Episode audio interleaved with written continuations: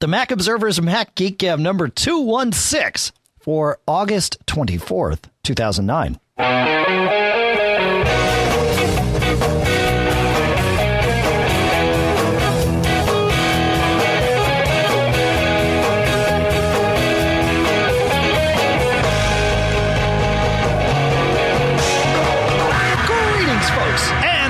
Welcome to the Mac Observer's Mac Geek Gab. I'm Dave Hamilton here in Durham, New Hampshire, and on the other end of the Skype line, though sounding like he's here, or it could be, any- it's John Braun. in Fairfield, Connecticut. There he is. How are you, John? Not too bad. That's good. You know, I've I, had I, adventures, but we want to get right to it. I think. I, I, I, for the end of the show. I wanted to talk about uh, the prepping of the show today because we uh, were in Vermont this weekend and, and decided to stay over last night. And I said to Lisa, I said, well, that's fine, but you know, I've got to do the show uh, Monday night. We we we, we got to you know try and have some semblance of schedule. And the rest of this week's crazy for me. I'm playing in Manchester, New Hampshire on uh, Wednesday night, and then Tewksbury Mass on Friday. It's like you know we can't mess with this. And I said, so I got to prep the show on the way home in the car. So you got to drive. So she said, fine. So I fired up MiFi and uh, I took about an hour and a half of our ride home and prepped the show. And for the most part, it was totally seamless. I sat in the front seat, it, not the not the driver's seat, of course. You know, she drove and uh, prepped the show. I was able to do research and look things up. I wanted to print the agenda because I like I like to have a printed copy of the agenda right here. And sure enough, I logged in over the VPN from the MiFi and printed two copies of the agenda because I thought Pete might be here, but uh, but he's not. I, I you know I think I I uh, I forgot I, I forgot to tell Pete we were recording tonight. I sort of assumed it was assumed, but uh, but he's not here, so Now you were driving through, so you were in Vermont, and then And then what, New Hampshire. Mass, and then Connecticut. Or, or your your path brought you to. To New Hampshire. We just we just went straight across the from Vermont to New Hampshire. It's, it's almost a, a lateral lateral drive. Okay. All right, and you get good coverage up there. Uh, there were some think of it as spots where I had there were some spots where I had none, but that but that's okay. I mean, it you know I don't need access while I'm prepping the show, except if there's something I want to look up or or whatever. But Yep. you know, Same here. and then I uploaded it to the Dropbox, and by the time I got home, my laptop was folded up, and uh, everything was good to go. I walked in, grabbed the show off the printer, and here we are. So it's good.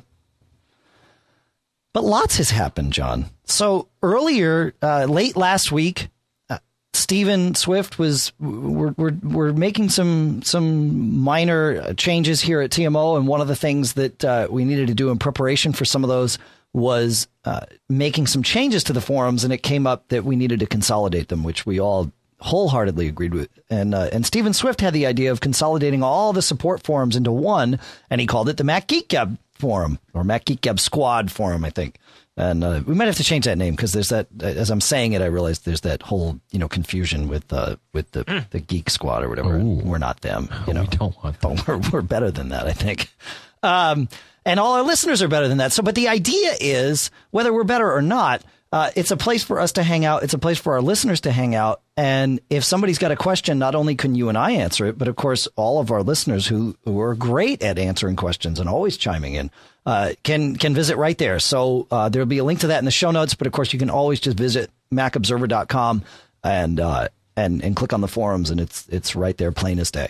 Uh, we've, like I said, we've consolidated the forums down there, much easier to navigate, much easier to see. So we look forward to seeing all of you there. Yeah, that should No, be fun. I, I posted a message, so I'm getting the ball rolling. I I'm- saw. I'm all I'm all for this. So um, so you know, Dave, today was a funny day because you know something happened um on the net, which usually does not happen on. Uh, let me. It's Monday, yes. Correct. Today is Monday, or it was. It, it So we saw a, a unusual event for a Monday, which is the Apple Store was closed. Yeah, you know, Oh my gosh, that never happens on, or at least not often. It's usually Tuesdays, right? yeah, yeah, that's true. It's usually Tuesday. Um, but as soon as I saw it, you know, I saw these people on Twitter. They're like, "Oh, a new version of Aperture's coming, or a new I this or that." I'm like, I, duh! Don't you think it's going to be Snow Leopard? It seemed pretty obvious to me, but I, I, at least on Twitter, the people I was following were not speculating Yeah. that it was Snow Leopard. It's like it seems Yeah, we're talking obvious. about the same guy. Yeah. Okay. Uh, but I know all the people that I follow were were were Okay, saying all sorts of different things. It was it was bizarre. Yeah, but um.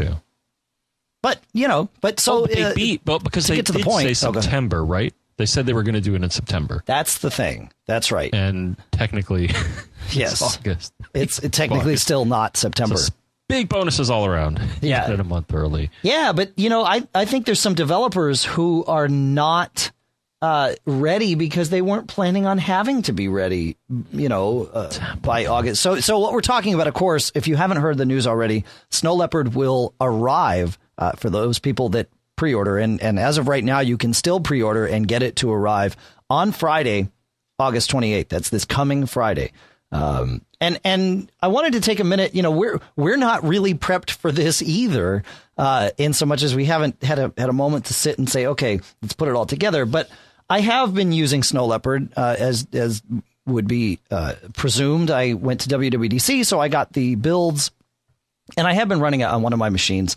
And uh, it, I think it's important to talk about a couple of the uh, of the things. Now, uh, what we're ta- what we're going to talk about here are things that you know have been reported out there but not confirmed. And it, even though I've been running it, I can't confirm any of it because who knows what's going to change between the latest build that I have and and what's coming out. Um, but there there are a couple of things to to talk about uh, in terms of whether or not you want to make this upgrade. There's been a lot talked about John between 32 bit and 64 bit, and there's a a big um, discussion about how Snow Leopard now supports 64 bit. Here's the thing, though, and there and there's quite a few articles out that you can read, and we'll we'll try and find some and link to them by default, Snow Leopard kernel, so the OS, the core part of the OS, boots in 32 bit mode, not 64 bit mode. And there may or may not be some ways to change that. I don't, again, we don't know about the release version, but uh, all the reports we've seen are that Snow Leopard is going to boot into 32 bit mode, uh, just like Leopard does. And I believe the reason for this is so that any extensions, any kernel extensions you're currently using will still function once you upgrade to Snow Leopard. Um, and and I guess the downside is some efficiencies in memory management. Is that is that correct, John? I, I don't Um, want to dive too far off. You know, I'll say here. I right. So I don't know if I'm entirely comfortable with the way Apple defines 64-bit because looking Okay. at the product page, they define 64-bit pretty much in terms of addressable memory. Okay. And to me, that's only one aspect of 64-bit computing because you can talk addressable memory, which you know typically on a 32-bit machine you get four gigabytes versus uh, 16 exabytes under Okay. 64-bit. But but to me, it's also taking advantage of the registers um, in the processor that deal with data in 64-bit chunks versus 32-bit chunks. Um, That can also, depending on how you write your software, what you're trying to do could potentially increase your performance, and that's the aspect I I, I don't see a lot. Uh, the thing is, it gets very technical. So you know, saying there's a clear you know benefit to using 64-bit architecture versus 32-bit, blah blah blah. I won't get into that, but Okay. um, uh, but Apple puts it in terms that are tangible, which is you can address way more memory, and and your processes can be aware of and deal with. Uh, hopefully, you know, at the same performance level. Okay, so here I'm Uh-huh. going to confuse this conversation though. So we've talked about the OS, the kernel uh, is going to boot in 32-bit mode uh, as a default. There, there may be a way to change it, but for most of us, it we won't. We're just going to you know live with what Apple gives us. However, many apps, including most of the apps that are built into the OS, uh, run will run in 64-bit mode on top of the 32-bit kernel. Okay, actually, I see this. Yes, I'm, so, I'm sorry. I'm seeing this under the description now. Now that Okay. I'm reading it, uh, they're calling them 64-bit applications, or what they're saying specifically is built-in apps like Finder, Mail, Safari, iCal n- are now built with 64-bit code. Okay, I was getting a bit behind myself or ahead of myself. No, no, So- but you're right. There's there's But the they're kernel. talking 64-bit code and 64 bits addressable memory. So to me, those are two distinct Ah. aspects of 64-bit computing. So an app Try not to confuse the two because An app that sometimes is- Apple has been a little loose with their use of the term 64-bit. Okay, so an app that is compiled and running as 64-bit code running on a 32-bit kernel will still see some improvements potentially. Is that right, John? Because it's using 64-bit code? I don't know the kernel in depth, but well, yeah, okay. I'm going to say if it's a 64-bit app and it uses 64-bit instructions and 64-bit code, I get to dig into exactly what they mean Okay. by 64-bit code, but it implies to me that they're taking advantage of instructions that are not available on a 32-bit processor. Got it. We'll okay. see. I'm sure people will let me know if, Oh yeah. n- if well, they differ, but to me, the way Apple presents it is is a bit fuzzy. Okay. So there's a couple of things that uh, that are interesting, um, and I want to talk about some specific apps here, um, because it it pertains to this 32 versus 64 bit thing.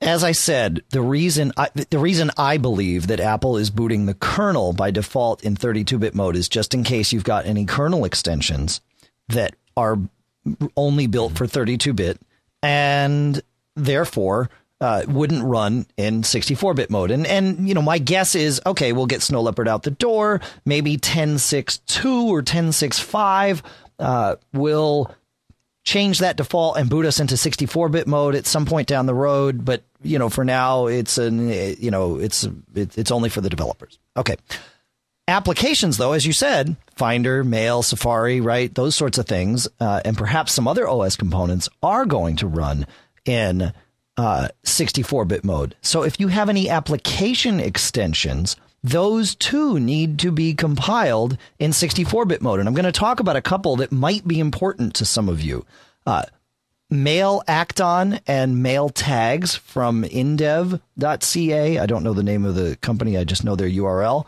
uh, I know they're working on 64-bit versions of these things, but if you live by them, uh, you want to check out their webpage. As of today, uh, I don't believe I know I don't know about MailTags for certain. I know that Mail Act-On, uh, which is a great piece of software and makes Mac OS 10 Mail so much simpler because you can just use uh, keyboard shortcuts to do things like filing messages or really performing any rule action is how it works.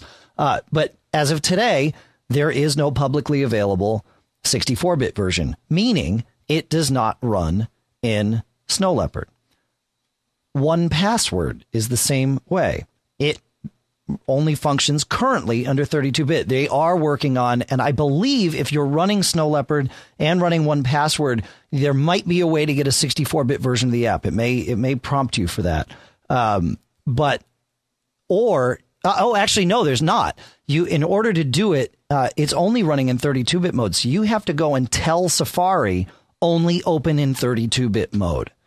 Uh, and you can do that by going into the Finder, get info, and checking a box that says open this in 32-bit mode. So you're you're limiting the instruction set available uh, based on what I'm hearing from you, John, but allowing these other extensions to work. A third one that's a big deal for me: MenuMeters. Now, MenuMeters hasn't been updated since 2005, but I'm going to tell you something. He posted a note last weekend he is working on a 64 bit version of MenuMeters. It currently does not work under Snow Leopard, according to his reports, because SystemUIServer, which is the thing that draws the menu bar at the top of the screen, is running in 64 bit mode.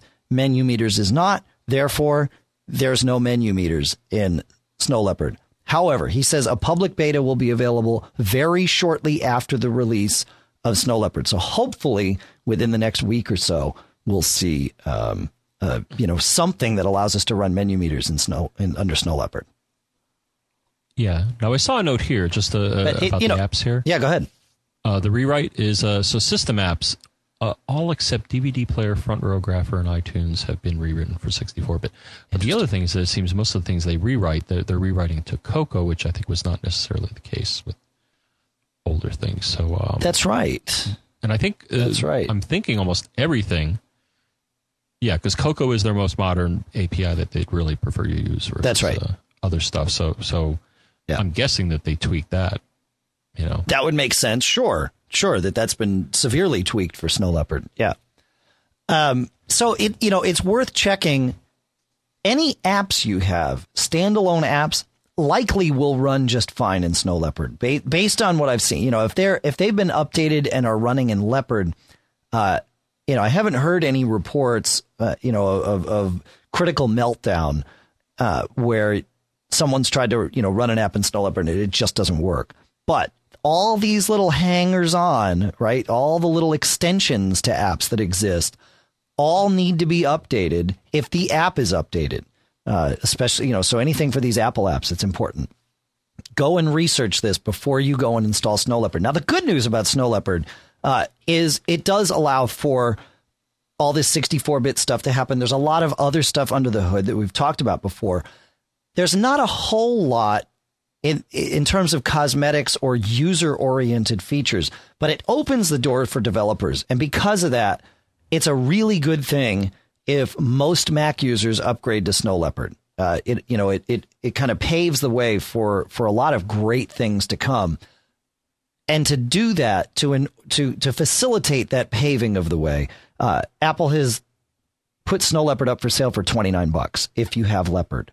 Uh, so you can buy the upgrade disc. Now we have not seen this disc. We don't know if the upgrade disc is one of these things where it's like, yeah, I have Leopard. Go ahead and give me the upgrade disc. And oh, oops, I installed it on my Tiger machine and it worked fine.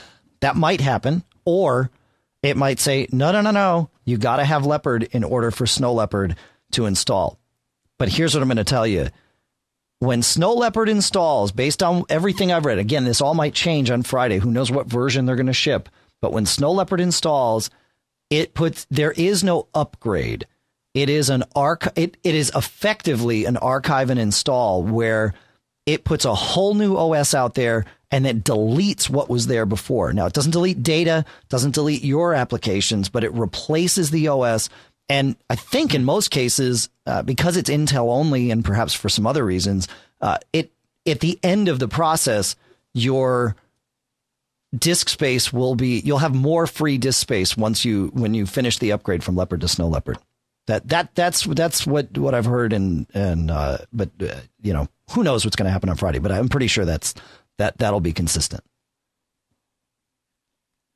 so uh, it, it in theory could certainly upgrade a tiger machine if it's simply going to replace what's out there if it doesn't need to inherit anything from from leopard but uh, but of course apple might put a uh, you know an artificial limitation in there to keep people yeah. from from doing that. But you said, John, you, now you you stumbled onto the the way to get it if you are a Tiger user. Uh, there is another way to get Snow Leopard. Yes, so we saw that, and I saw our ex- excellent uh, coverage today, and I was wondering the same thing as Jeff. Um, well, what if you're not upgrading from a prior version? And as far as I can tell, what Apple talked about, and you know, they kind of glossed over it, but some of us made a note of it.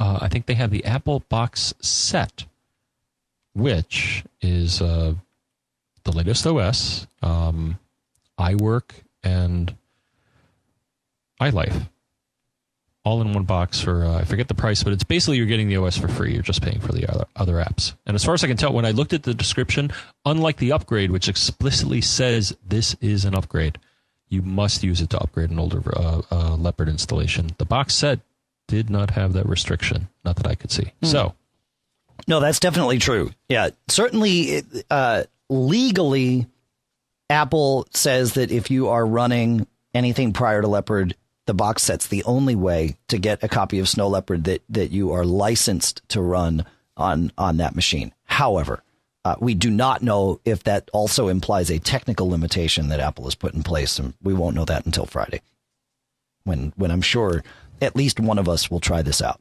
So I don't know. I'm I'm kind of hesitant, man.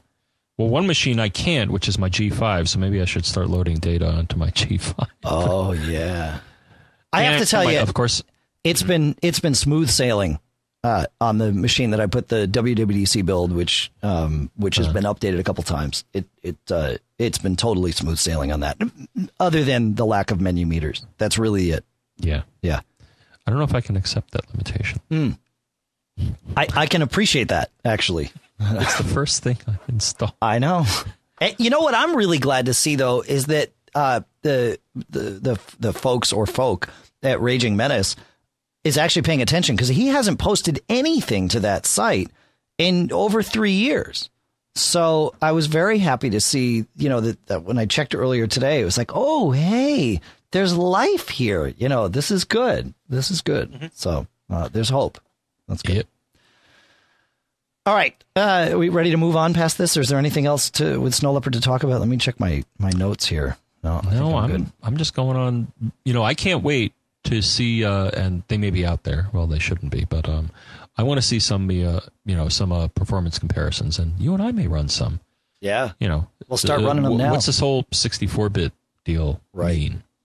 Right. Uh, in practical terms, Are I- you I be, think you in- know, in- strapped to your seat and just amazed, or it's like, yeah, yeah. I, I and I don't know if this has anything to do with 32 versus 64 or if it's more of just the optimizations, you know, the rest of the optimizations under the hood, you know, Grand Central Dispatch and all that other stuff that that you get along with with Snow Leopard. But on machines that are RAM starved, Snow Leopard uh, it has reports and has seen to be a whole lot more efficient. So if you know if you're running, and when I say RAM starved, really I mean anything less than two gigs. Uh, you know, it just it isn't a whole lot on Mac OS 10 these days, especially if you're running a couple of apps. So I'm if, with if you on that. what's that? I'm with you on that because my Dell, for example, I, I'm not pleased with my uh, Windows machine as of late because two is a barrier with with what I'm trying to do as of late. Yeah. Yeah. So if you if you're if you're a little RAM starved, uh, you you may find Snow Leopard to be a little bit snappier and a little more efficient uh, on your machine. And who knows? Those of us with with more RAM, you know, even even if we've got four gigs, which is what I've got in my main machine there, uh, maybe that's you know maybe that's gonna be faster too. That I don't know. So, all right. Our first sponsor for this show is Audioengine at audioengineusa.com. They have lots of products. They started out with their big A5 speakers, but today I want to talk about the A2 speakers, which are true desktop speakers. Uh, the A5s certainly fit on large desktops, but the A2s are built to fit on smaller desktops. Uh, they do look like the uh, little brother of the A5. They're uh, each individual enclosures, and they have two speakers per enclosure, one uh, woofer and one tweeter. And they have a little bass port along the bottom that helps them uh, enhance the low end and get even more low end.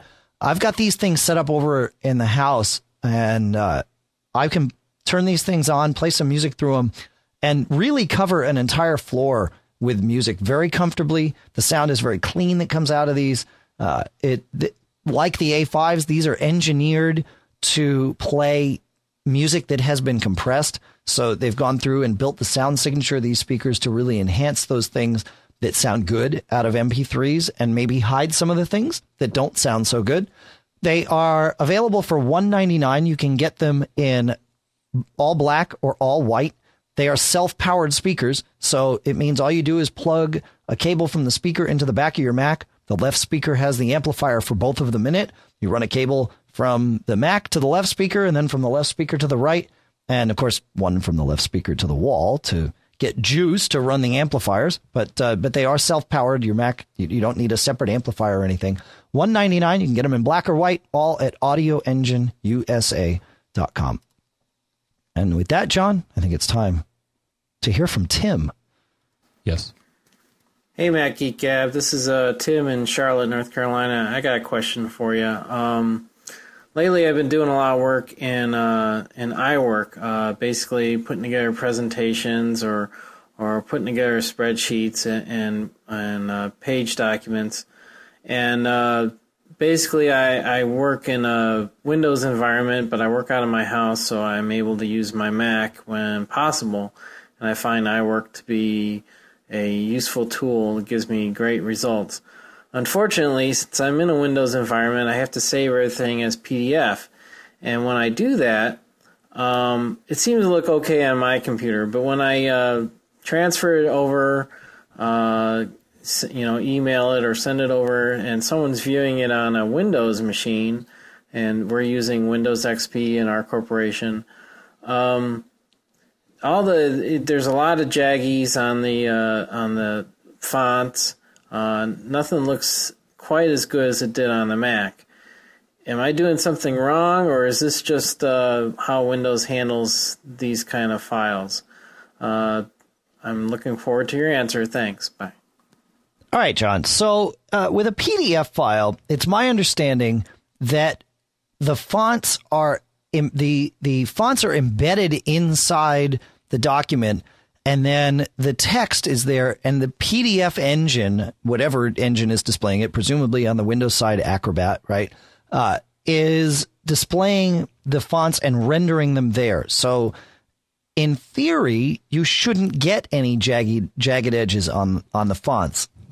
Uh, is that is that your understanding too? I mean, that's that's not only is that my understanding, that's been my experience 100% of the time with any PDFs I've created on any platform. My question is whether when you're outputting it from the program you're in, it's outputting it as graphics, which look like text, or text as represented by fonts. Right. So in okay, and, but, and you don't. Uh, from what I've seen, a lot of programs don't give you that level of control. Now, one would assume that if you're in a word processor, it's outputting things, uh, you know, with a font definition in the text and not a bitmap. Yeah, we do this all the time here. In fact, I I'll make um, some documents and Pages. Pages has a great page layout portion too. It's got the word processor half of it, I'll call it, and then it's got a page layout half. And I we actually use that a lot at Backbeat Media to make uh, files for you know ad agencies or prospective advertisers that want to see you know screenshots of the sites or whatever, and we embed all this stuff in. Uh, a lot of times, I'll hand these over to Sean McAndrew, who's in New Jersey, and he runs on a Windows machine, and uh, and then he'll you know he'll put them together with his proposal and send them out. Uh, and he always gets these things with great looking fonts. So I know that Pages, if it has the font available, will embed the font in the PDF like it's supposed to. Now, there, there's a couple of things to talk about. One is the way I, there are two ways to export PDFs from pages or, or, or numbers, either, you know, any of the iWork apps there. Uh, one, and I think this is the best way, is to go to the file menu and choose export and then choose PDF from the option there. And you can choose what quality you want the graphics. Now, I, this shouldn't affect the fonts because, again, it's embedding uh, the descriptors for the, the fonts, the files for the fonts, so that it can build them properly on the other end. Uh, but you can tell it, look, embed the graphics at best quality. And, and so I always do that because we're sending screenshots and I don't want them compressed down and, and looking like, uh, looking like poop. So uh, I always choose best. But the other way to do it would be to go to the file menu and, and choose print and then choose save as PDF from the PDF menu, which appears in the lower left. Uh, I would certainly try both of these, Tim, and see which one yields better results. But, uh, but you know, John, as as we're going through this, one other thing comes to mind. It's possible that Tim is using a font that does not have uh, a a TrueType or or PostScript equivalent, and all it has is the bitmap font. Meaning, all uh, on Tim's Mac, all he's got are the descriptors that say put these dots here and not draw these outlines. And if it doesn't have the outline font to embed, well, then it's not going to embed it, and it's just going to treat it like a graphic, which uh, which right. then would look jaggy on the other end. I'm with you on that. So a possibility. Now you would expect. Now you know there are programs that I've used, and I was surprised because I, I was expecting this on the Mac side, but I have used programs when you do produce a PDF, and I think it's probably mostly Adobe stuff, where there's an option. Oh, by the way, embed all the fonts that are used in this document in the document itself, and sometimes it results in massively huge documents. Um, yeah. If, because you, you want to make absolutely if you want to make absolutely sure there are like you know Adobe Acrobat is something where you can get a fine level of control how you include the fonts, right? Right, but here's what here's how I understand. But I know what that. you're saying is if it's missing, I think any font will back off to a mode where it's like, you know, I don't have much, but at least I know what this looks like at a, at a certain point size, so I'll, I'll do my best. But right, prepare to be disappointed. Yeah, that's right. now, now to, to and and and I hope someone will correct me if if I'm wrong here. My understanding of of that option in Acrobat when you when you can choose, you know, embed the whole font or whatever whatever that option is I always understood that to mean, okay, look, if I've written the word test in uh, in Helvetica, right, and that's the only Helvetica I've used in the document, then all uh, in in order to save space, all the uh, rendering engine is going to do, or the the PDF building engine is going to put three characters worth of Helvetica outlines in that PDF, T, E, and S, right, and that's enough to recreate test at any font size, but if somebody wants to try and edit that PDF, and there are programs that will let you do this, and change test to hello, well, all it's got is the E, right? It doesn't have H, L, or O. And, and so it's going to, you know, not be able to render those. I always assumed, perhaps incorrectly, that checking that box that says embed the fonts in this document puts all of the glyphs for the outlines in Helvetica in there so that you could change it from test to hello. And all of that comes along with the, the PDF bundle. Uh, now, again, that, that I may be very wrong there, but that's how I always uh, interpreted it. And that there was no option to say never embed the glyphs, the, you know, the outlines in this, uh, in this PDF, but I could be wrong. So, could be. Yeah. All right. Uh, moving on to George. George writes, what is it about my iPhone 3GS that prevents it from charging with accessories that charged it before as a original iPhone? The, the cable is the same. The dock connector is the same. I have to believe the pinout is the same, or is it different? In my Mercedes R350, not only does it not charge, but it actually discharges the battery. What's going on? Okay. Uh, it's I've I've run into this because Lisa had the original iPhone, and then uh, and you know now she's got the 3G. I had the 3G, and now we've got the 3GS. The 3G and the, the 3GS. Connector, go ahead. I thought that now, uh, from what I recall, though, Dave, the connector, at least on almost every piece of phone or iPod equipment, is a supposed universal connector, and hopefully the last one is is that correct? Yeah, that's right. There's okay, the universal just, dock connector. That's right. just right. Making sure. I think we've had that for a while, and hopefully we. Yep. we'll always have that. Okay. No, it's an important to roll the iPhones in uh, the iPods into this discussion years ago, and I can't remember exactly when it was, uh, but years ago, Apple changed from on the original iPod and perhaps the you know a couple of generations worth. The chargers that came with them were little wall warts that had a cable that was removable, and one end would plug into the dock connector on the iPod, and the other end would plug into the wall wart.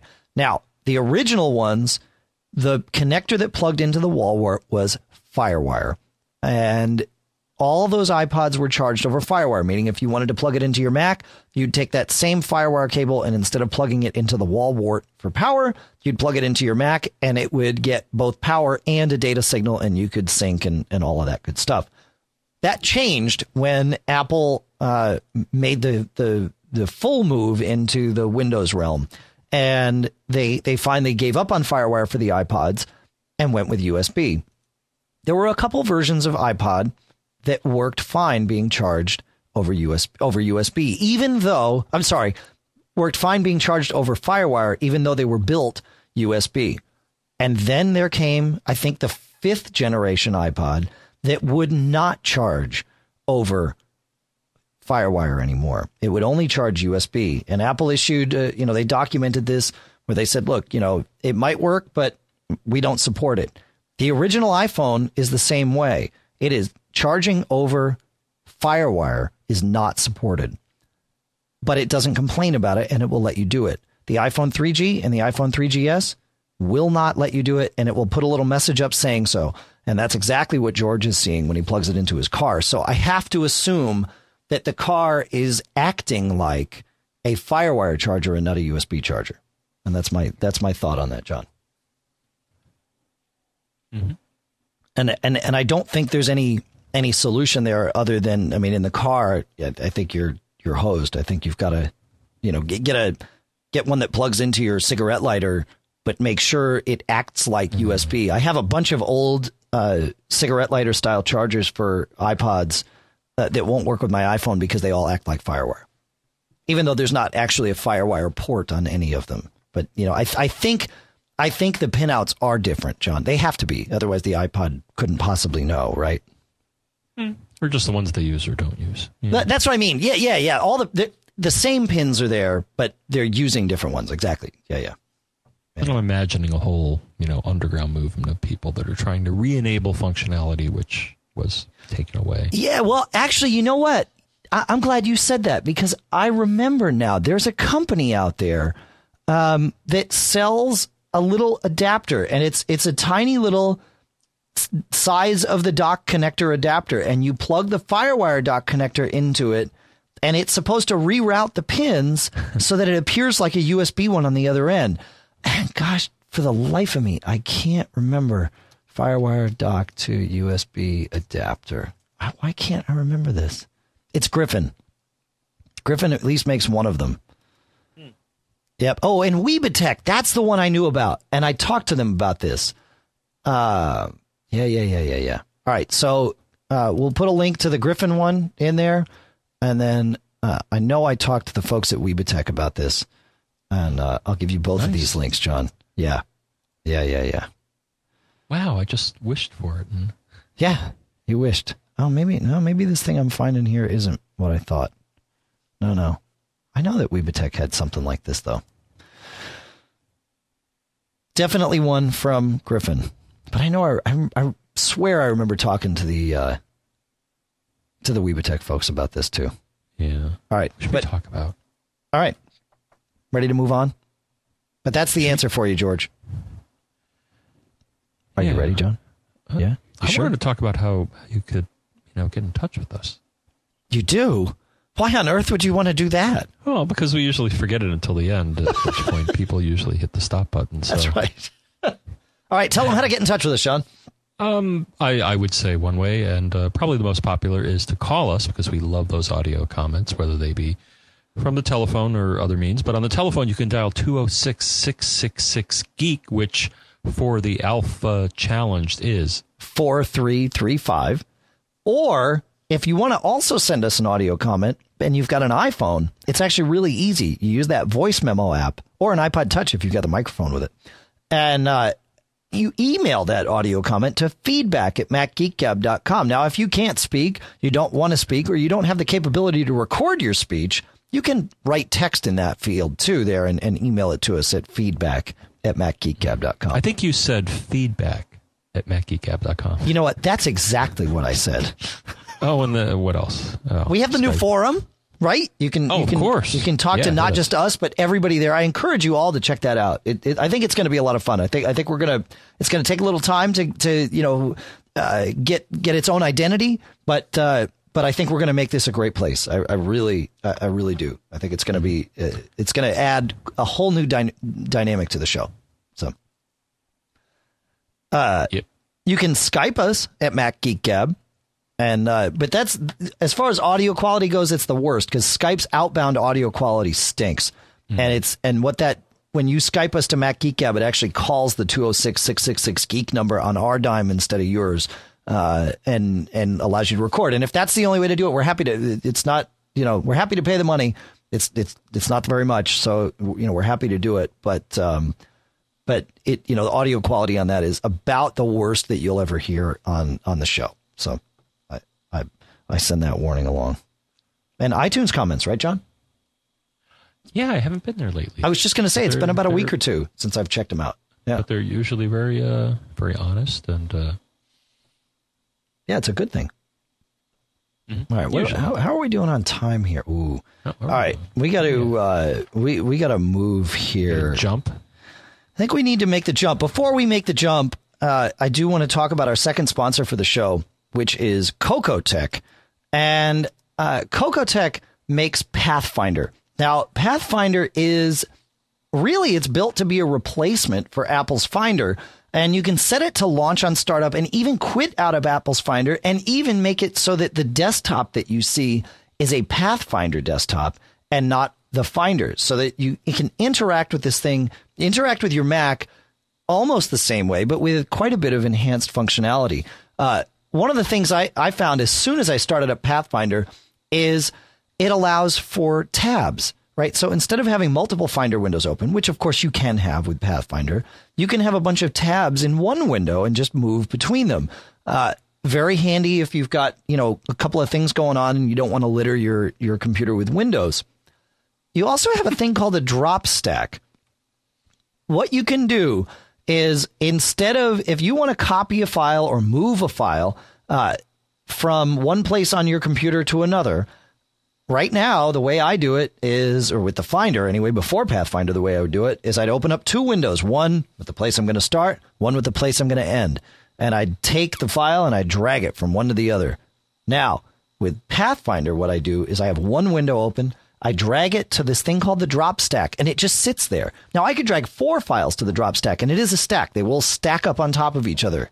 And then I navigate to where I want the uh, most recent one I drag to the stack to go, and I drag it off the stack. And then the next one will be there, and I navigate to where I want that one to go, and I drag it off the stack. And again and again and again until I got nothing left in the stack, and then the stack goes away. Very, very handy feature. Uh, you can have a you can like I said, you can have tabs, but you can also have two different views in one window. So if you did want to copy a bunch of files back and forth and you didn't want to use the drop stack, you could create two views, open up two different windows, uh, sorry, two different panes of the same window and move files around or drag them back and forth. It's got a bookmarks bar, kind of like Safari, where you can have your favorite places along the top and just tap it or drag something to it. All this is available in Path Finder from Cocoatech at cocoatech.com. It's $39.95 to, to buy it. Of course, there's a 30 day free trial. Uh, 20 bucks if you own a prior version and want to upgrade to this one for, uh, and I believe it's, we're up to Path Finder 5 now. Uh, 20 bucks to upgrade or 19.95 to upgrade. And uh, if you do this, I believe soon, uh, although perhaps the upgrade pricing is over now. I don't know. I'm, I'm sorry about that. Uh, you can check it all out at cocoatech.com. And it is Path Finder 5. I'm looking here, looking here, purchase. Mm, can't find anything about the upgrade. So I must have screwed that up. My apologies. There is no upgrade pricing left, but you do get to try before you buy. And, uh, oh no, I got it. Ah, okay. When you decide to buy, an upgrade is $19.95. A new license is $39.95. If you had bought it after July 1st, then the upgrade is free. Uh, but uh, but the upgrade is $19.95 if you have a previous version. So now I've got it right. Again, Path Finder 5 from Cocoatech at cocoatech.com. Very, very cool program. Kind of takes all of the cool things that we like about all our all our favorite Apple branded, you know, Mac programs and ties them together into the Finder. Uh, very handy and uh, worth checking out. Like I said, you can check it out. 30 day trial for free. Path Finder 5, cocoatech.com. All right, John. Now, we need to jump around here. We're at the 30, probably 40 something minute mark now, right? The 41 minute mark now. Uh, let's talk about. Should we talk about these DVDs? I think we can do that. Let's do that. Uh, yes. Okay, so we'll go to, uh, I think it's Mr. X or someone along those lines. Hey guys, um, in the process of troubleshooting my sister's white MacBook, um, I went into the disk utility and uh, clicked on Verify Disk. Um, it, you know, spat out some red error message uh, saying how the disk needed to be repaired. Um, I understand that you can't repair the disk when you are booted from said disk, so I went ahead and put in the Leopard install disk in, in her optical drive. Um, at which point it started making lots of strange noises and uh, spat out the disk without without uh, like I, I couldn't successfully boot from the disk because I think the optical drive is uh, has a problem with it too. So, given these two dilemmas, uh, what is my next option? Or do I have any options? Or is it just time to tell her she needs a new machine?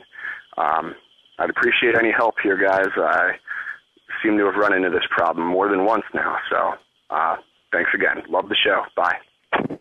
All right. John, let's let's talk about this one. We have two questions that are similar uh, in terms of, of optical drives here let's let's talk about this one and for the moment assume that the drive itself is not bad. Ooh. Right? Good because uh, actually as I was listening to this I was leaning towards a marginal drive. But really, it may not be. It, well, it's it, it, it, could be, right? I mean, there's there, there's no question about that. But let let's talk about what else it could be. Um, and and to me, the first step to to look at is okay. Well, did we properly tell the computer to boot from this disk? Just because we inserted the disk, uh, in most cases, means the computer's not necessarily going to boot from from the, the, DVD, right? I Good mean, point. It, of course, how do you do that? Yeah. Well, so so let's go there, right? Well, I'd say the first one, uh, I believe it's uh, on most machines, uh, portables and the desktop. But you hold down option. Actually, actually, you can skip option and just go to the next key that you were going to hold down. Oh, oh, oh! I see where you're going with this. Yeah, oh, keep going, keep going. I see where you're going. I'm saying option booting a machine will show you all of the bootable devices, and you can explicitly pick it. I think you were going in a different direction. I, I was going to, but you you can you can take us there too. That's fine. Well, I was starting from the beginning, so that's that's the very first place that the Mac says, "Hey, what, what am I supposed to talk to?" Now, of course, you can also go System Preferences Startup Disk and make sure that what you think is the startup disk is being selected, because as I think you're suggesting, Dave, it may not be seeing that disk in the proper context. Well, yeah, if you if you have gone into System Preferences Startup Disk and set your internal hard drive to boot your Mac, and then you connect four other FireWire drives and put a CD in there or a DVD in there, uh, all of which are bootable, it's still going to boot from your internal hard drive because you have gone out of your way to tell it, yeah, don't mess with those other things.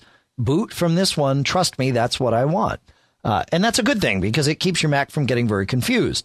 However, uh, you may want it to boot from the external disk, and uh, and holding down Option is a great way because, like you said, John, that shows you all of the available options, and you can you know you can be darn sure about what you're picking there. Uh, the other way to do it with after you put the CD in or a DVD in is hold down the C key, and that and you have to do it as soon as the computer starts up or as soon as it restarts. Uh, hold down the C key, and that will force it to boot from the CD. Right. So I, I think we've ex- explored all those options. Is there anything else that's going to make sure we're at least trying to boot from the optical drive? And I'm going to C would default to the built-in unless there's an external. Yeah. I think that's right, but I think it'll boot from either. Uh, yeah, that's right.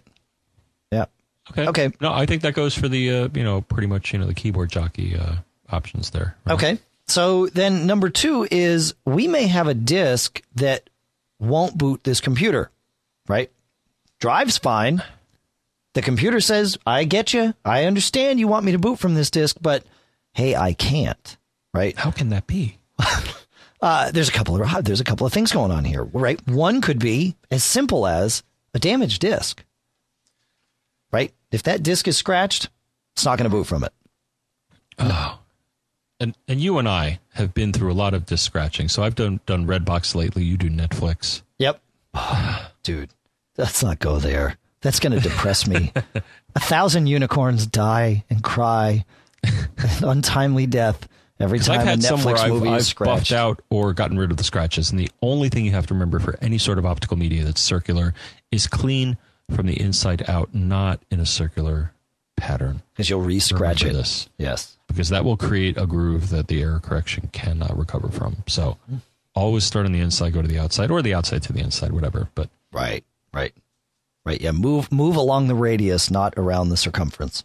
no, I can't. I can't remember the last time I've had to clean the lens on my DVD drive. I mean, I could imagine. Could that be why all uh, all your your Redbox movies skip?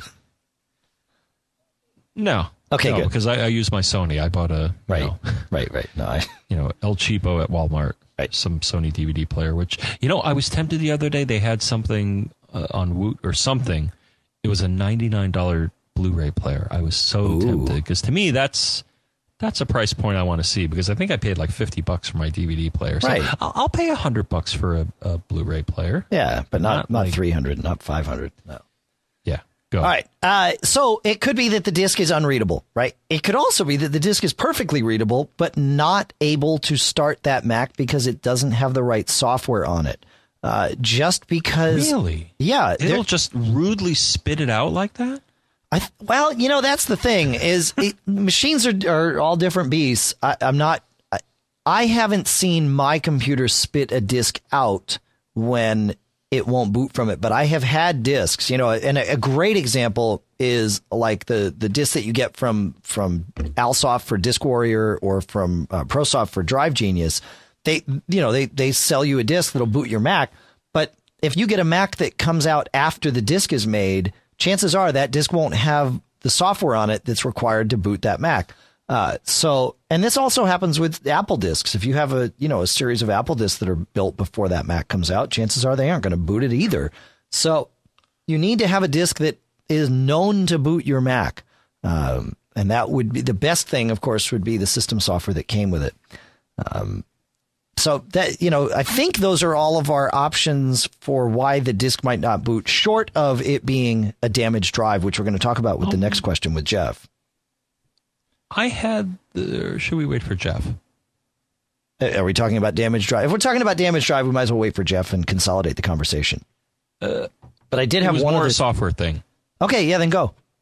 All right. No, the thing I'd mentioned, and yeah, I think this is more appropriate in this uh, conversation. But no, I had, uh, as you may recall a while ago, I got a Lexar, a really cool little flash drive, and it came with some software that would install uh, or would enable, uh, you know, some good encryption uh, on the flash drive. Which that's a good thing. If you lose your flash drive and the person doesn't have the password, the the, the data scrambled, they can't get it unfortunately, it it installed a kernel extension or a .kext file, I think, which you usually find in your library or buried somewhere there.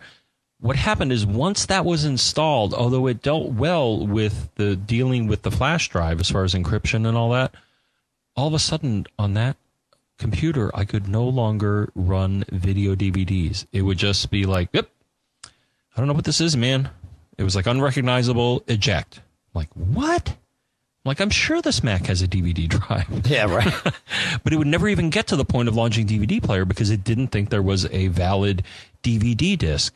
Once I uninstalled this kernel extension, everything went back. So what I'm suggesting is that if you've installed any security or encryption, uh, uh, especially disk encryption software, whether it be on a flash drive or some sort of security software that does disk scanning or especially encrypts the disk. I, I wouldn't necessarily blame Apple stuff. I think that's well tested.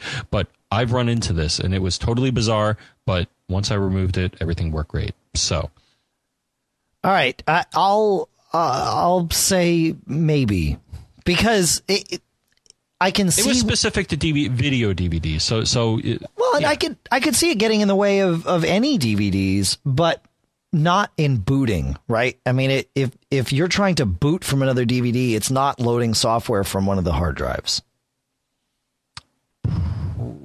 Mm, it, it, it I would say it, pro- it may not have yet gotten to loading that driver. Right. Okay, I'm Right. with you. Because that driver's a kernel extension, right? So you've got Okay, to load. So that was kind of a tangent. My yeah, but no, but a, good- a good thing to a good thing to consider, especially if you're having trouble just reading it while the while the machine is up. You don't want to assume that the drive is just bad. Um, you know, and it, it, it is worth. okay. Yeah, but but you know, it, it for booting, uh, you know, that's kind of a I don't know. Okay, that's a kind stretch, of a stretch. Yeah. All right, Okay, but now Jeff. before we move on to Jeff, I do want to give our first caller, uh, who shall remain nameless because he didn't give us his name, uh, the answer here.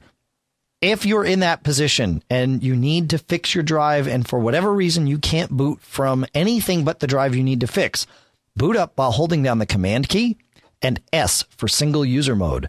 That will put a whole bunch of text based Unix gobbledygook on the screen and then leave you at a prompt where your cursor is in front of a hash mark, a, a pound sign. Above that, above where your cursor is, it's going to tell you type FSCK space dash FY space slash. Don't worry about remembering it because, as I said, it's going to tell you. Type that, press enter. It will fix your drive. It will run essentially the same thing as disk utility, uh, but and yes, it's running it from the drive that you're booted from, but because you're catching it so early in the boot process in single user mode, it can fix the drive without that. And that's the important thing to note. If you're traveling or somehow other stuck in a place where you cannot boot from anything but the one drive in your Mac and you need to do a disk repair on it, you can try doing an FSCK from single user mode. Command S. And with that, we move on to Jeff. Hey, John and Dave, this is Jeff from New York.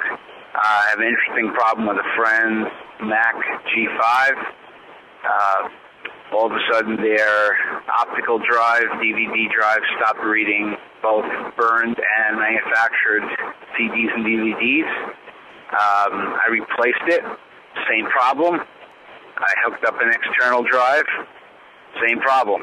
Um, system information does show it, but uh, nothing, no optical drive seems to work. So maybe you have some insight on this. I'd appreciate it, and uh, hope to hear from you on the show. Thanks.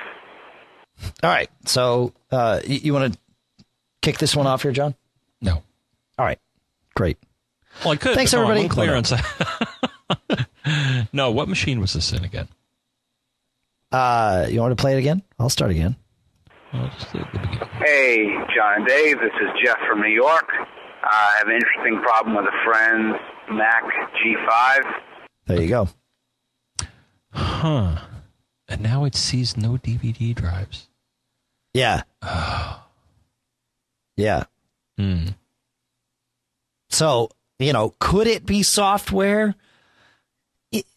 You know, he could try You know, all the that's things. why I had my answer for the last question. Yeah, here. The, this hints at something's clobbering. I, He- I mean, one the- thing would be: does it see it at any level? Correct. Um, I, I would run, uh, you know, about this Mac system profiler. Does it even see the drive? You usually see under whatever bus it is on that G5. Um, I don't know if it's USB or whatever, you know, the ATA bus or whatever. But in the system profiler, uh, number one, do you even see something describing itself as a DVD drive or a CD drive? Right. Um, though I, I kind of lean away from that because he's saying that he's plugging in external drives and it's not seeing those either. So maybe it's not seeing them in a different way. But uh, so one thing is just you know is is the internal drive kind of on its way out? Right.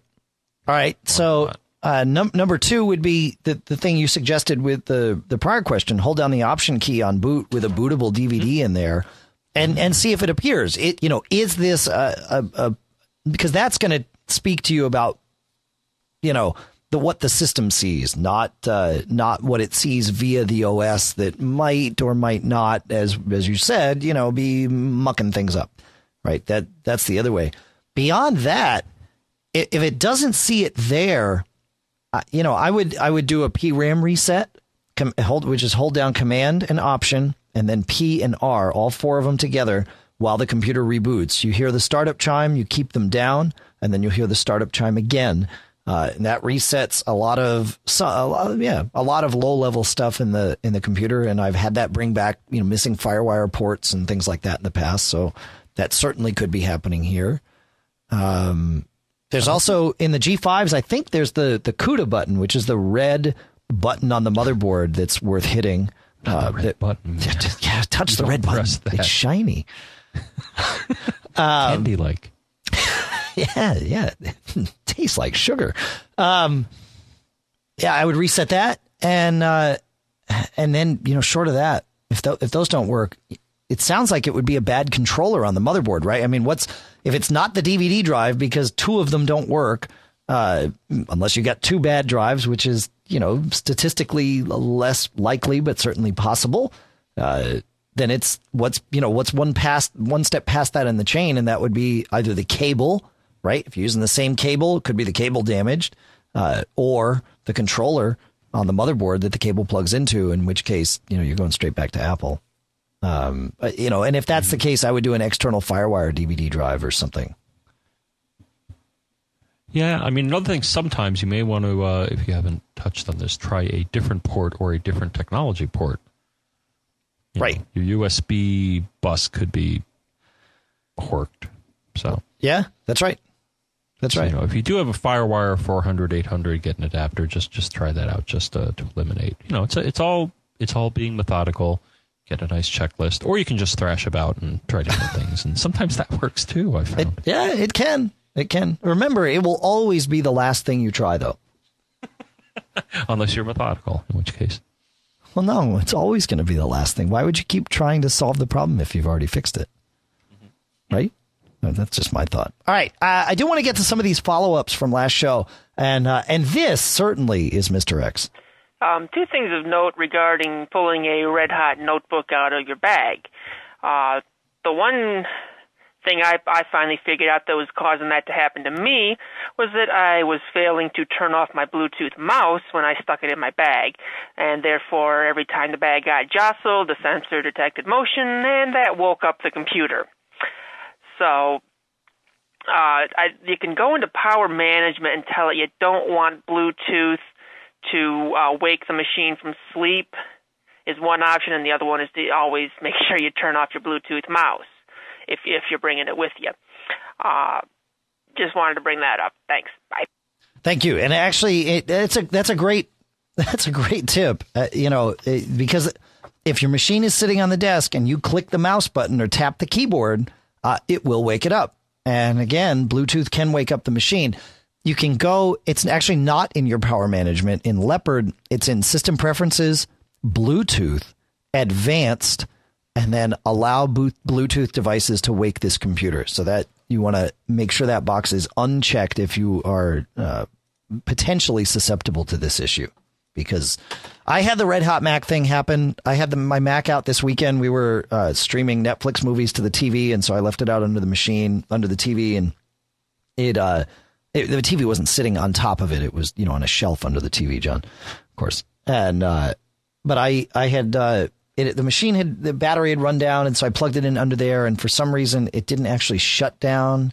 Uh, and you know, I checked it four hours later, and the thing was you know cooking. Thankfully, it wasn't in my bag; it was sitting on the shelf, so it had some mm. ventilation. But yeah, it's it's it's not good when it does that.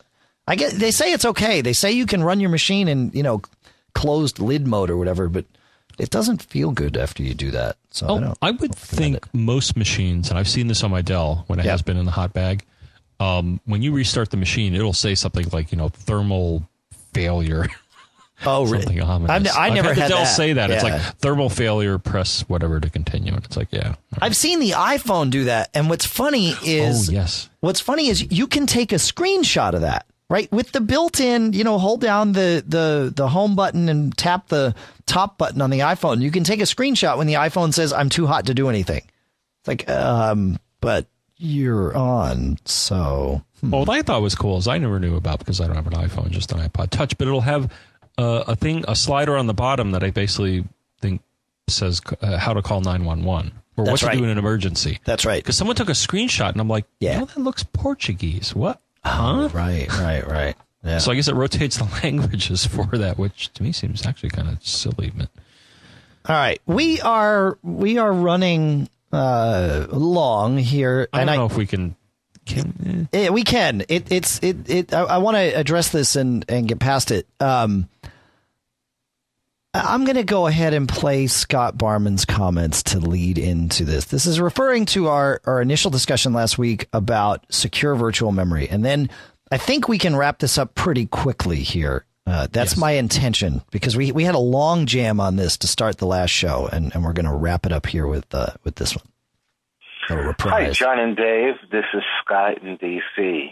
Um, the security person who's going to wag his finger at you guys for trying to pretend to be security pros without a license. Wag away. Um, well, well, I don't have a license. I do do this stuff for a living. So let's answer some of your questions from number 215. The standard, the government standard is FIPS, which stands for Federal Information Processing Standard 140-2. What they are looking at for the Mac, Mac VM and Secure VM is to be able to achieve level three under uh, 140-2, which for those who are involved with something called common criteria and and all the other ISO and well common criteria is not an ISO standard, but for also the ISO standard is what they call the evaluation assurance level EAL level three. He's getting now, somewhere this here, goes folks. back to the old days of the Rainbow series from our friends in the NSA. No friends. Where the red book, the orange book, excuse me. To, to be clear, John, uh, and he is getting somewhere here. I, I want to let him uh, continue because we're, we're going to talk about secure virtual memory now, uh, and then and then we'll stop because he he's very long winded with his comments, but they're very detailed. Uh, mm-hmm. But I, I wanted to stop here. It's important to note we have no friends in the NSA was talking about something that was called object reuse. Object reuse is how to deal with memory and virtual memory once you no longer need, need it. Mac's Secure VM, and we've looked at how this works. There's two things. One, when you use uh, um, when you use an object in this case, a, page of virtual memory. When it's secured, it will, one of the things it will do is it will recover that object at the end by basically writing zeros into that memory area. And what it will do is it will swap that zero page back out to virtual memory to to zero out the memory area. The other thing that it does is it does on the fly encryption.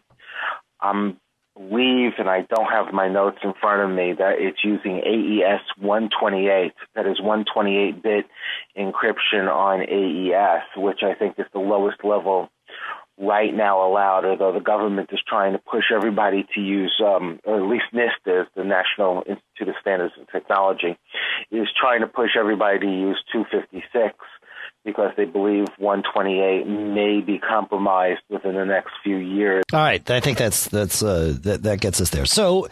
Scott and, I, I conversed with Scott via Twitter today, and you can go and, and look at the trail out there. But um, there, there are, he says there are two things being done. Apple only talks about one of them in all the document, documentation that we found, John, and that is definitely it encrypts the virtual memory files. There's no question about this. Uh, in fact, the command line that is run, uh, the the setting that is set when when you check the secure virtual memory box is uh, defaults write uh, com.apple.virtual memory use encrypted swap yes or dash bool yes. Hmm. Uh, so you know, no question that it's doing encryption. I think he's right about the AES 128. He, oh yeah, sure. He but, uh, uh, uh, and then and then you go. Uh, he in his lab has confirmed, and Apple has not announced this. There's nothing else that I found, uh, but but I, he he's very. I, I believe him. He in his lab has confirmed that Apple is doing the first thing that he said, which is when a page of memory is released, if that page has been written out to swap, it will go to swap and flash that with zeros so that that that data no longer exists. Even though it's been encrypted, it's now gone. So th- those those two things, and I believe him on the second one, and, and Apple has confirmed the first. So that that's I think that's enough on the details of this. But John, you said you had something else. So well, just one thing else. I say the, the Apple documentation is partially correct. Now I'm looking at my two machines here, and I think it may be virtue of my upgrading my machines because I looked at my machine at work. Okay. My two machines have the description that I was going on about in the last show, where it said um, erase any information from RAM written to by the hard. And you remember that it was mm-hmm. just a poorly worded sentence. Yep. On my Intel Mac running the same version of OS 10 at work, the description clearly said encryption as part of what secure virtual memory is doing.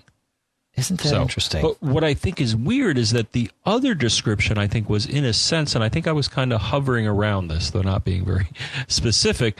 But but there there's something beyond just encryption happening, and I think that's basically what we we found here. Right, or what Scott yeah what Scott found in his is lab. at the very least, it's zeroing out memory, which shouldn't be a big deal. But if it's doing any additional disk activity beyond encryption, that's where you're going to see a hit. So I, I think that's a reasonable conclusion to wrap up why this would happen. Okay, and and it is important when talking about security now, be it this type of security or virus protection or anything like that. It, it's important to make the distinction, and, and there have been uh, people much smarter than ourselves and much more eloquent than ourselves uh, who have gone through this online. But it's important to make the distinction between security and safety right? You know, and, and, and in our mm-hmm. pre-show discussion, John, you were talking about the, you know, we, we were both talking about, you know, what do we do? Do we lock our doors? And, and one of us tends to lock our doors all the time.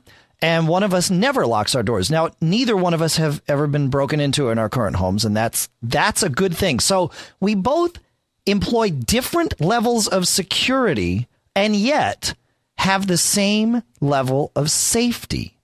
And and it's because of your environments, right? It's why Windows machines have way more security typically than Mac machines, right? I mean, eons more, but they're less safe because they're prone to all these attacks. People, for whatever reason, and we, are not going to go through the reasons, but it is important to not, in my opinion, to not get overly hung up on the security aspect and really focus on, okay, what's, what level of safety do I want to achieve? Now, I'm not a government agency. There are reasons why large large organizations, be they the government or private companies, will say, look, you need to institute a minimum level of this security procedure, and that way they ensure you know a level of safety, uh, even though in some instances you know, that level of security might be overkill. You know, if you've got a computer buried deep inside the Pentagon and you've got to go through, you know, it's not plugged into the internet and you've got to go through uh, six secure doors and, uh, you know, 15 guards to get there you probably don't even need to put a password on it, right? You know, I mean, it that computer is safe because it has different types of security around it, right? And and so it's important to to make that distinction. That that that's kind of where, where I wanted to I'm, wrap this up. And I'm with you. Is it, how they rate? Yeah, systems is. Yeah, you got to keep in mind the environment you're in. I, I, I think you're right. If, That's if you're in a military or you know uh, you know secret installation, then a lot of that's already built into what you got to do every day. You know, from showing your ID to you know punching into a room or something like that. Right. Whereas if you're just in a corporate environment or or you know an educational environment, well, those I think are are uh, ripe for exploitation. It, So, uh, it can be. That's right. but you're Yeah. right. Like, do I, as an individual, which pretty much has my laptop with me all the time, well, at least when I'm traveling, otherwise it's at home. But you know, if somebody got a hold of it, w- would it really matter if my, uh, you know, uh, If they read your email. was encrypted? Right. right. Right. That's Whereas right. if they have the machine itself, then that's probably game over already. I mean, yes, they'd have to crack my password or brute force it, but uh, Right. I, I think that's what you're saying. It's a, you got to put it all in context. Yeah. Don't- Don't get too worried about, you know, so, some of the more esoteric parts of uh, security. I think is what you're saying. For, for the record, I did some testing this week just to see how secure virtual memory worked and all that, and then I went to all my machines and I turned it off on all of them because I figured I, I figured you know I'm probably not seeing that much of a performance hit, but it certainly is doing something. And now we know it's encrypting on the way down and of course on the way back up, right? And and it's rewriting all this stuff out, and maybe that's going to slow it down if I'm also in a situation where I'm you know RAM starved or something. So. Is that a good reprise on that? Are we? Uh, did we wrap that one up? Yeah, well, we're going to link. Uh, we're going to link because Apple has a very nice manual that goes into detail, and it's the Leopard Security Configuration Guide, second edition. Right. Which actually that explicitly points out, in addition to the latest help, what all this is about. And it actually looks like a great guide if you are, you know, if you, if you don't have a lot else to do with your time, and you want to learn about. Uh, and I don't know. I'm I'm actually going to read through it because I'm interested in the, the, the little nuances of security. But it goes into a, a pretty good level of detail about um, how these things work. Uh, like for example, the command line hint. Uh, they actually The printed out. heck? That's not Dude, very you kicked good. the band out? uh, I guess so. Did they quit? I'm not sure. I hope the economy's not. Uh, you are keeping the band, aren't you? uh, I got nothing. Uh oh. Huh. Yeah, that's not good. You know, my big concern is that the Drobo went offline. Hmm. But uh, no, it seems okay. Well, go with it, man. Uh, are we still saving? To the, yeah, we're still saving to the? Drobo. Drobo, we're all right there. well, Are you still live here? Or, uh, Uh, no, it's Memorex. We're good. Uh, I'm, I'm going to try this again. this is very interesting, John. Hey, there it is. uh, we'll never Wow. know. We'll never know what happened, but it sure was fun while it lasted. Uh, Blog World Expo, October 15th through 17th. John and I are going. John found some of the most expensive flights known to man. what? You see, Are you kidding me? It was like 500 bucks, wasn't it? no, that was last time. I think it was this time too. No, I just saw you. You sent me your itinerary. it was not. It was. It was under five hundred. Yeah, it was like 450. No, Okay. come on. Th- Those are expensive. I, I'm just saying. I mean, maybe that's what it is, you know. But don't. No, I I uh, I saw other people tweeting and they they paid more. So Maybe, yeah, yeah. Maybe it was and- less than that's it. last year. Come on, man. what do you want from me? I'm, just- I'm, I'm, I'm showing fiscal responsibility by spending less. And you, No, it's good. It's it's it's fine. I just I was surprised to see it, you know, with the with the state of the economy, where that because we Well, I got saw cheap. the state we- of booking two months ahead, and uh, that's the best deal I can get. Yeah. Well, there you go. Um. Uh, that is October 15th through 17th. So book soon so that you uh, you don't get gouged on flights, and you can keep yourself from getting uh, uh, gouged anywhere else because you get 20% off. Not that their prices are high, but you can beat their prices by 20% at Blog World Expo using the code Observer VIP to sign up for and purchase your passes to Blog World Expo. So John and I will definitely be there, and uh, we might have somebody else from TMO there. But there's a lot going on in October, so we're kind of spread a little thin. Uh, iPhone Alley is the home of Michael Johnston and his podcast. Great podcast over there, and he also converts this to AAC. Although he didn't get last week's done, there was some issues. He had uh, transmission. I think the the BitTorrent program was causing all sorts of network problems with the router at his office. Yeah.